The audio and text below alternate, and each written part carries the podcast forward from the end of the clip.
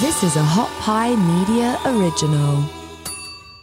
You know, so I usually set people up and I say, okay, I want three minutes in the morning, three to five minutes in the morning, and three to five minutes in the evening. And I want that to be concentrated time. So maybe that's five minutes of your mindfulness practices. You're sitting more upright. You're really intentionally relaxing the muscles across your chest, across your shoulders. You know, I like to roll my shoulders back and kind of relax them down. Relax everything up top. You know, you may start with a hand on your chest to begin with, so you can mentally, you know, trigger uh-huh. where you need to go. Um, then, you know, I put a hand down on that belly, like right below my belly button, around my waistline or so.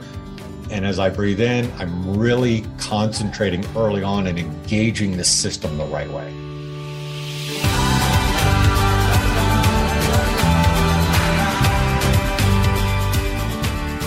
Hi, everybody. This is Doctor Eric Korem, founder of A I M seven, and this is The Blueprint. I've spent my life helping Olympic gold medalists, N F L, and N C double A athletes be the best at their craft. Now I'm taking that experience and translating it into your life. This podcast is for busy professionals and household C E Os who care deeply about their family, career, and their health. There's an ocean of content to wade through, but I do the heavy lifting for you and distill cutting-edge science, leadership, and life skills into simple tactics optimized for your busy lifestyle and goals. Today, I'm joined by Jeff Banman, a recognized leader in the area of human performance and human behavior in high-stress environments. With over thirty years of experience across multiple domains, including the fire service, the U S Army Special Operations Command, and the Central Intelligence Agency, Jeff now serves as a C O O and Chief Human Performance Officer for Brute Force Training. After conducting counterterrorism operations in over twenty-three countries, two combat zones, and multiple high-threat, non-permissive environments, Jeff has the privilege of dissecting human behavior at a micro level in order to enhance individual and team performance in some of the most intense moments imaginable. Today, Jeff and I discuss practical tools you can implement right now to take back control of your mind and to thrive under difficult situations. But would you do me a favor? Please take one second and hit the subscribe button on whichever listening platform you are joining us from, as this is one of the best ways that you can support the podcast. But now it's time to lean in and learn from the best. Jeff, you have had a very interesting career, from firefighter to the Army, C I A. But before we unpack like some of the tools that we're going to talk about today, and we're going to talk about regulating our response to stress and how you can train for those scenarios, can you fill in our listeners a little bit on your backstory and how you got into this career? Yeah, I mean, you know, total happenstance, uh, just kind of opportunity presented itself. Was slinging pizzas at sixteen at Domino's, and one of the drivers had just joined the volunteer fire department in Northern Virginia, big popular volunteer area. And I was like, oh, dude, you can do that, you know? So drove down the firehouse next day and walked in. You know, I always say goofy kid. The lieutenant still harasses me to this day with my stupid haircut I had. Uh, wanted to be a fireman, and, you know, just kind of got in the mix of that. Uh, got hired right out of high school. And then a couple of years in, kind of got a little bored, was looking for a new challenge, looking for something else, uh, more physically based, really, and uh, decided to join the Army. Ranger Battalion Reconnaissance Unit, uh, exited the Army, and then uh, post nine eleven was working some programs and got recruited by uh, uh, the ladies and gentlemen to this particular organization. And then, you know, off to the races, and then really uh, working counterterrorism operations out in the world, but then also responsible for doing a lot of training and development uh, within our package.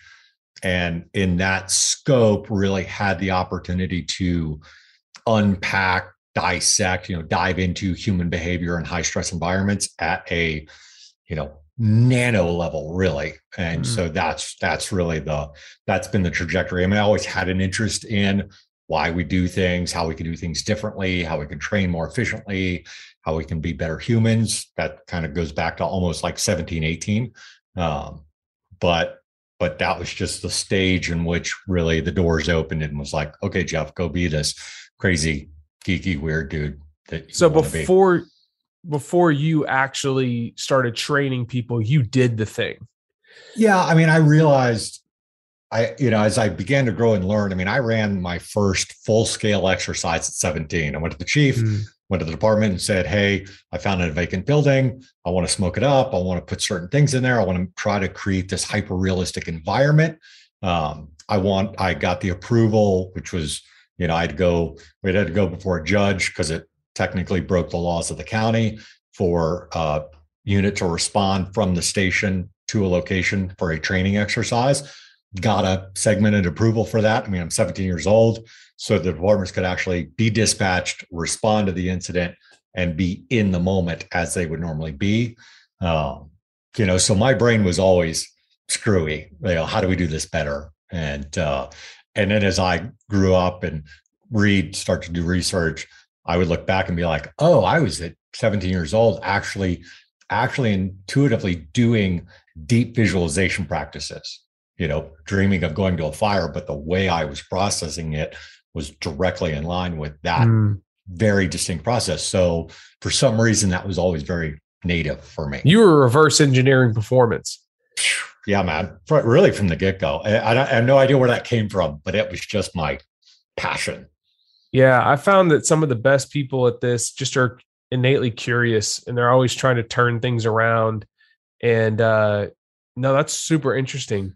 So one of your, you have a lot of expertise in different areas, but one of the things that you're an expert at is helping people adapt in the moment mm-hmm. to very stressful situ- situations and calibrating themselves so that they can do the thing that they need to do.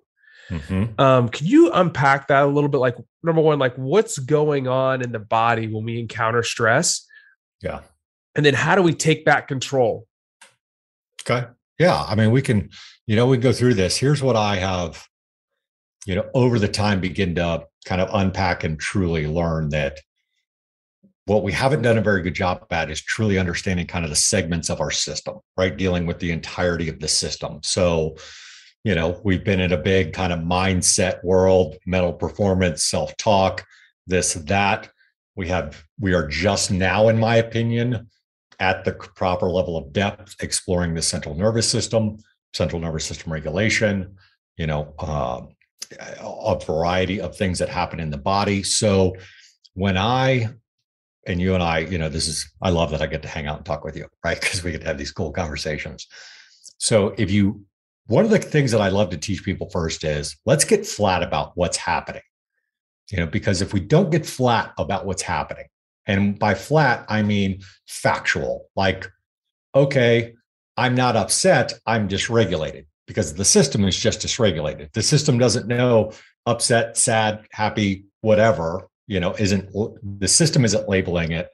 You are labeling whatever that physical sensation is. So flat means factual. There's a disruption to the system somewhere. That's uh, really important. So like understanding that I'm not jacked up, my body's reacting to something. Yeah. Yeah. Something is, something is triggering the system, uh, either known or unknown, right? That may be a, a background issue. That may be kind of be like, you know, as most listeners would think, the subconscious, you know, that's just my invisible radar pinging off something that as saying, oh, okay, my body's now moving me into a state of arousal. It's a dysregulation in the system. I may feel uncomfortable with that, right? Something's going on. Most often in the untrained mind, what happens then is I'm trying to anchor into a reason. I'm trying to find and point to why I'm feeling dysregulated. And often that's an external, you know, evaluation and look, um, or, right, that triggers the internal kind of mental talk and sometimes negative self-talk of, why do I feel this way? What's going on? You know, and slippery slope down the road. Gotcha. Yeah. So we got to start by understanding that, hey, my body's in a jacked up state or it's in yeah. a dysregulated state. Dysregulated. I'm in a state yeah. of sympathetic. I'm, I'm aroused. Now yep. what do I do to get back to where, okay, I'm at, I'm, it could be, I'm about to have an uncomfortable conversation with my employer and all of a sudden I'm in a dysregulated state, or in the world that you were in, you were doing some pretty gnarly stuff mm-hmm. um, and you had to go in and maybe take out a bad guy, what is the mechanism that I could use to get myself back on track? Yeah. And I think, okay, so again, let's look at this. What is back on track? Or I like to say, where do I need to be? You know, for instance, I had a, a, a meeting this week, nervous, right? Nervous energy built in inside the system. And, you know, I have a choice there, right? So does my energy match the conditions I'm in? It was acceptable that I would be nervous for the conditions I was walking into. Totally mm-hmm. normally acceptable. So one, I'm able to like do this quick assessment. Is it okay to be nervous right now? Sure, it's okay to be nervous right now. So I give myself grace, I give myself credit, I give myself leeway. I give, I'm speaking to my body to saying, hey, thanks for, you know, this requires a little bit more attention, maybe a little bit more focus. You know, I, I need to be, I need to open my awareness profile. That's my system, my body telling me, hey, Jeff, you know, it's time to elevate the game a little bit here. Mm-hmm. So instead of it being like, oh, I'm so nervous and this is bothering me and I don't need to be nervous and I shouldn't be this way, that is the normal talk. Again, we're getting flat about it, regulating the system going, oh, okay, yeah, I should be nervous. Am I, am I proportionally nervous to the situation I'm going into? You know, if I'm sitting across from a, from a, from a no terrorist, then, you know, that's going to be a lot higher. If I'm hanging out mm-hmm. on a podcast with Eric, that's going to be a little bit lower, right? Yeah. So, so measuring, right, um, that level of proportion quickly, quick mm-hmm. assessment, then looking at and, and just almost like investigating early on before it becomes a natural instinct, investigating and saying, okay, what, what do I need right now? What does my body need right now? If I'm feeling nervous energy, what can I do to release that? You know, breath work or a variety of things. I can begin to start to give my central Let's, nervous system. I would love to double click on the breath work. What could we do with okay. the breath and how does that regulate the central nervous system and our autonomic nervous system? Yeah. So, you know, you and I both know there are a gazillion things out there around breath work. Mm-hmm. Um, all good, all very useful, and all very conditional is what I like to say. So, you know, the breath is the only physiological response we have and can take positive control over. We can't say, hey, heart, you know, start beating yeah. slower. Um, hey, brain, don't think so fast. Hey, blood, you know, flow this way. Hey, lower my blood pressure. We can't do that. So the, the tactical advantage is the breath is our gateway. When mm-hmm. I breathe, oxygenate the system, begin to settle things in, begin to start to open it up. You know, I often, I know we're on video right now, and I don't know if that's going to go out on the podcast, but I'm going to like intertwine my fingers together for uh-huh. those that are just listening. I like to say for most of us, every day, our central nervous system is just so wrapped up, just so locked up tight. Hmm. And when we breathe in a particular form and fashion, we can send signals through the body of, oh, I'm okay. You know, even if I'm in a scary situation, I'm still okay. I'm still here. I still have the ability to function. Rounds flying, you know, fire burn in, whatever. I'm I'm actually technically still okay. I may yeah. be in a heightened environment, but I need to remind myself I'm still here and I'm good. And the breath work does that to the system. It can begin to send those signals. And then that helps match the internal condition to the external condition, like we spoke about just a minute ago. High performance isn't just reserved for elite athletes and those with unlimited resources. In my free newsletter, Adaptation, I provide you with curated information and resources to improve your health, well-being, and performance. I cover topics like sleep, stress, exercise, nutrition, and mental performance. You can sign up today for this free newsletter at w w w dot eric korem dot com. Now, back to the show. So what would, what would, give me an example of a breathing exercise that I could do. Yeah. So this, I mean, this is the base one that I teach everybody. Um, I believe it is the most integratable. I like to refer to it as kind of the original breath. You know, we've talked about this before. If you go back and look at children, seven and under, five and under, they're all belly breathers. They don't care, right? They're, uh, They're just in this natural kind of flow. They're willing to hang their belly out. You know, I look at little man running around. He doesn't care. Uh, you know, and over time, we get to the playground. We start kind of puffing up. We start posturing. We have to start creating our own physical presence amongst peer groups. We start to move the breath up to the chest. We start to become kind of more shallow breathers, and we lose connection with that diaphragmatic breath, with that deep belly breath. So super simple practice. Uh, if you were to do about a four count in through the nose, deep into the diaphragm, and I often like to tell people it's almost like you're pushing your diaphragm out, fully extending it, like you're you're turning your belly button to the floor, right? Is the mental thought of, oh, I'm I'm pushing my belly button out and down to the floor. Uh, if most of us have to retrain that entire muscle system, we've lost that over time. So it does take practice to begin with. So deep in, four count. I like to teach people to hold at the onset in the first couple of weeks of training themselves to do this.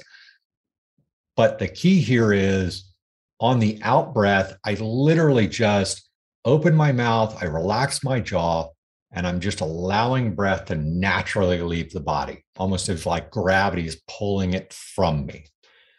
What is happening in the system is I'm actively taking control and concentrating and bringing some mental focus in and awareness to my breath going in. And then I am practicing giving up control of the out breath. When I'm giving up that control, I'm sending signals of trust and safety up through the vagal nerve, heart, brain, you know, all the way up that says, okay, we're all right. When I'm open-eyed and match that with the current environment, then my system will regulate to what I actually need in that moment. Wow. And you've measured this stuff in real time with heart rate in variability. In, yes, so, in depth. So for those that don't know, heart rate variability is a measure of the autonomic nervous system. Um, and what you're looking at is the variation between heartbeats. If you've ever seen like an E K G, it goes beep and you see that big spike. That's a Q R S complex. And what you're looking at, that's the R, that's the spike. Mm-hmm. And H R V, you can measure in a lot of different ways, but you're measuring the time in milliseconds between those spikes. And what you actually want is you want more what's called parasympathetic tone or more irregularity mm-hmm. between the beats. And people are like, well, I just want to have a low heart rate. Well, you can have a low heart rate and still be what's called sympathetic, where every yep. beat is eighty milliseconds apart or whatever. Um, and you want more regularity. When you see people doing this with H R V, you know, measuring in real time, do you see that parasympathetic tone begin to re-normalize? Yeah. So what you begin to see is, um, you know, this was the methodology I used when we were doing all the research uh, and going through everything, because I had to figure out, one, how to evaluate it, how to connect it to the environment I was creating, right, in in the Uh, scenarios and in the scenario development, and then also provide a way to feed that back to the people so they understood it, right? So full, full circle. So what we ended up doing was looking at, like you said, so when, when heart rate variability drops, right, we're starting to collapse in, we're starting to go into that higher state of arousal. Um, that often drops before we feel it in our heart rate rise. Um, so we see that early indicator of load or stress on the system. Um, I would measure that as a, uh, so the drop, the line of drop would become the uh, level of impact and severity on the individual, how much that hit them, how quickly that hit them, and how hard that hit them, right? So not only in slope, but in, in the amount of drop. Um, then I would measure what I would call the time under threshold, or you know, we would, in slang terms, call it dragging the bottom, right? Uh-huh. So they drop down to forty in a high stress environment. I'm limiting cognitive function. How long are they below that? And then how quickly, what's their rate of recovery? How quickly can they get back to kind of eighty percent of their start? Yeah. Um, when we applied that with breath work, with the idea of being and existing as recoverable, when identifying that dysregulation, immediately triggering the breath work process, which can be done without really anyone else observing that, uh, we would see uh, we would see the the you know severity and impact, the time under threshold would shrink dramatically, mm. and and the time the rate of recovery would increase significantly, uh, wow. and they would be able to normalize and stabilize in an appropriate zone for the condition they were in. I love it. That is yeah. so interesting. So that's something you can do in the moment. And I really like moment. this breath. When you saying turning the belly over or turning mm. the belly down, I was mm. actually doing that. And I was like, oh, Oh, I get it. That's super. That's yeah, I've never heard someone say it before, but I can feel like my my diaphragm, my my belly area expanding out through my ribs into my lower back. Mm-hmm. Um, beforehand, so you know, I have a mindfulness practice. I'll do ten minutes a day, sometimes longer, depending on mm-hmm. how life going. You know, yeah. Um, is would you recommend people implementing this type of breathing? So this is how I should breathe when I do my mindfulness practice. I mean, this is how, listen, here's what I, and I've done this work with, you know, multiple people from all kinds of perspectives, right? C E Os of uh, public tra- publicly traded companies, to professional athletes, to operational personnel.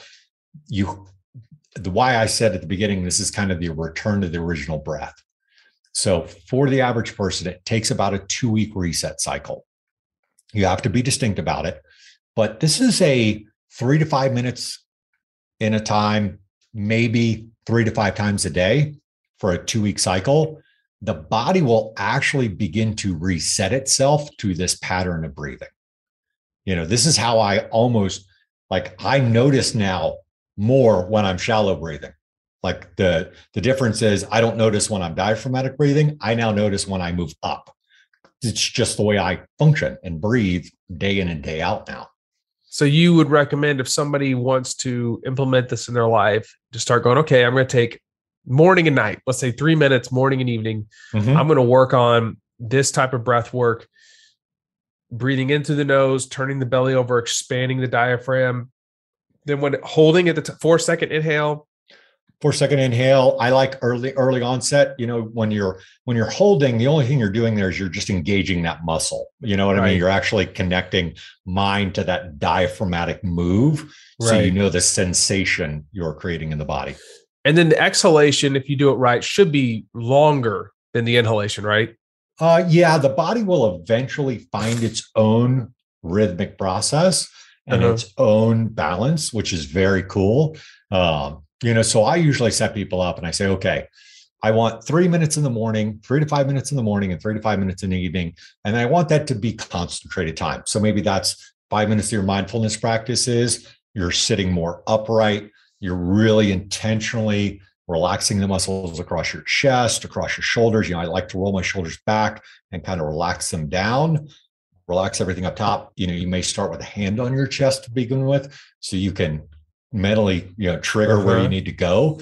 Um, then, you know, I put a hand down on that belly, like right below my belly button, around my waistline or so. And as I breathe in, I'm really concentrating early on and engaging the system the right way, because I'm building that kind of quote unquote muscle memory, right? I'm connecting yeah. mind to body in that point. So if I'm deliberate about that in the morning and the evening, and you'll actually feel it on the out breath. If you're, if you're in posture, if you're in alignment, you know, spine straight down, kind of shoulders rolled back, about the second or third breath, you'll feel yourself wobble a little bit. You'll actually feel yourself move a little bit. It's kind of freaky. Uh, so that's an indicator that the signals are going, that your body's doing the right thing, regulating. Then three times over the course of the day, set a reminder on your phone, in action, making your coffee, sitting at your desk, having a conversation, driving, parking in the driveway before you go into the house, right? Just, just a, an in, in, in moment practice combined with those distinct points. I mean, two weeks of that, you will radically notice the difference. Wow. Now I, you hear a lot about, um, you know, breath work, but this seems totally. more practical for the average person, uh, because little acute bouts of this sprinkled throughout the day. And I was just, I've been doing this while we're here on this conversation, and I can already feel my level of arousal coming down. Um, when you do this and it becomes a part of your practice and a part of how you operate, I've heard you talk about something that was very insightful. You talked about the difference between perception and discernment. Mm. So when you are engaged in something like this and you're fully present, it allows you to be discerning. Can you unpack that? Sure. Sorry about that. Uh, yeah, I mean, I think this goes back to the idea of what I said at the beginning. being flat about things. Um, you know, what I've, what I've unlearned, learned over time is the understanding that perception, not wrong, but perception comes with a lot, comes with our biases and our backgrounds and our history and our views and kind of our context of life, meaning we see something happen, that processes in through our filter, and then the, the result of whatever that interpretation is, is now more based in that lens, where discernment is more fact-finding, right? You know, you yelled at me one day. That's it. You yelled at me. I don't need to know why. I don't need to like get into, well, Eric was upset and I did this. And you know what I mean? I don't need to add a bunch to it. Just, just the fact is you yelled at me. If I can be discerning about that, that's leveling the playing field. I'm not adding to the dysregulation of my system.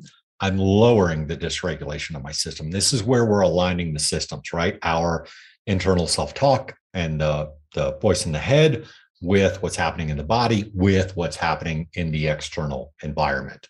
Um, and this is what we truly like disciplined our people around in, you know, a variety of situations, special operations people, intelligence people, even, you know, pro, again, pro athletes, even, uh, you know, one of my clients is a, a C E O of a publicly traded company. Like he's, we had to clear the filter because, you know, they're, Any any day of the week, somebody could write an article and trash the business, and stock drops, and then shareholders are calling, and the board's calling. And if he's not operating in a in a moment of discernment of regulating the system constantly, that starts this spin out for all of us, and we're all guilty of it. I mean, I it's not like I'm I'm not the Zen Buddha. I will fail at this today. You know what I mean?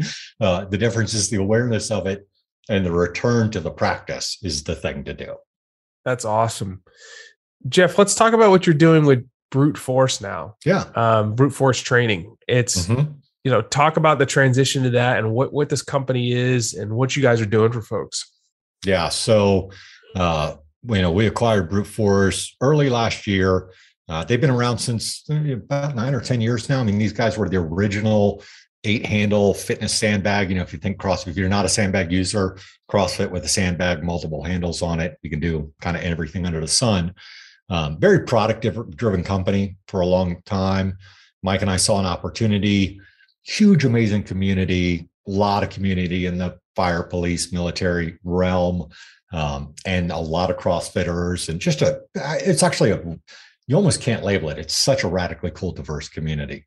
Mm. Uh, and so, you know, Mike and I saw an opportunity to step in and begin to move from kind of just this idea of a product company into a human optimization company, right? Into uh, uh, expanding workouts in new ways. Uh, you know, we just we're about to finish up the uh, twenty twenty-two Built by Brute Force Challenge. Never been done before. The challenge was six weeks, uh, three hundred minutes of mindfulness, thirty workouts in six weeks, so five a week, and then I taught six lessons over the course of the the. Uh, the thing, and, and the individuals have to take at least three of the six that are there. And then, you know, you've come on, we've brought great people on to kind of support their process and uh, the challenges they're facing. And I, I will tell you the feedback from a community that the mindfulness practice and the breath work practice, you know, we've been integrating box breathing and na- nasal breathing into workouts, into recovery points, all these aspects. It's, it's insane what we're seeing kind of unfold with uh, almost, you know, fifteen hundred, sixteen hundred people in this, this, uh, this challenge. I could only imagine that if you did three hundred minutes of mindfulness training and was trained by you for six weeks, that something wouldn't, I mean, something's got to change. Yeah. Yeah. People are, I mean, people are, you know, and it's, and I told them at the beginning, I say, listen, you need to know you're taking something on here. This, the next six weeks, all kinds of crap is going to come up. And, I can uh, imagine you start processing yeah. stuff, your body's going to start changing. Mm-hmm. Um, that is awesome. So if somebody's interested in learning more about Brute Force or getting a hold of your portable sandbag equipment, which yeah. is really awesome because it'd be something you could have in your garage. You can go get at a great twenty, thirty minute workout in oh, that's very dude, functional dude. to human life. Now, people say yes. functional training. I'm talking about like hinging, squatting, picking something up. Oh. If you're a parent, you know what that means.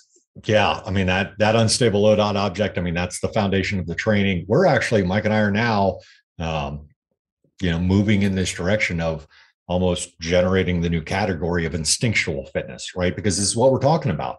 How do I regulate in a particular moment in time? Because listen, internally, the body doesn't know if you're having an argument with your spouse, doesn't know if you're in a firefight, doesn't know if you're, you know, on a phone, you know, trying to close a big deal. Internally, there's no difference. It's all a matter of how you perceive the threat to the system at the time.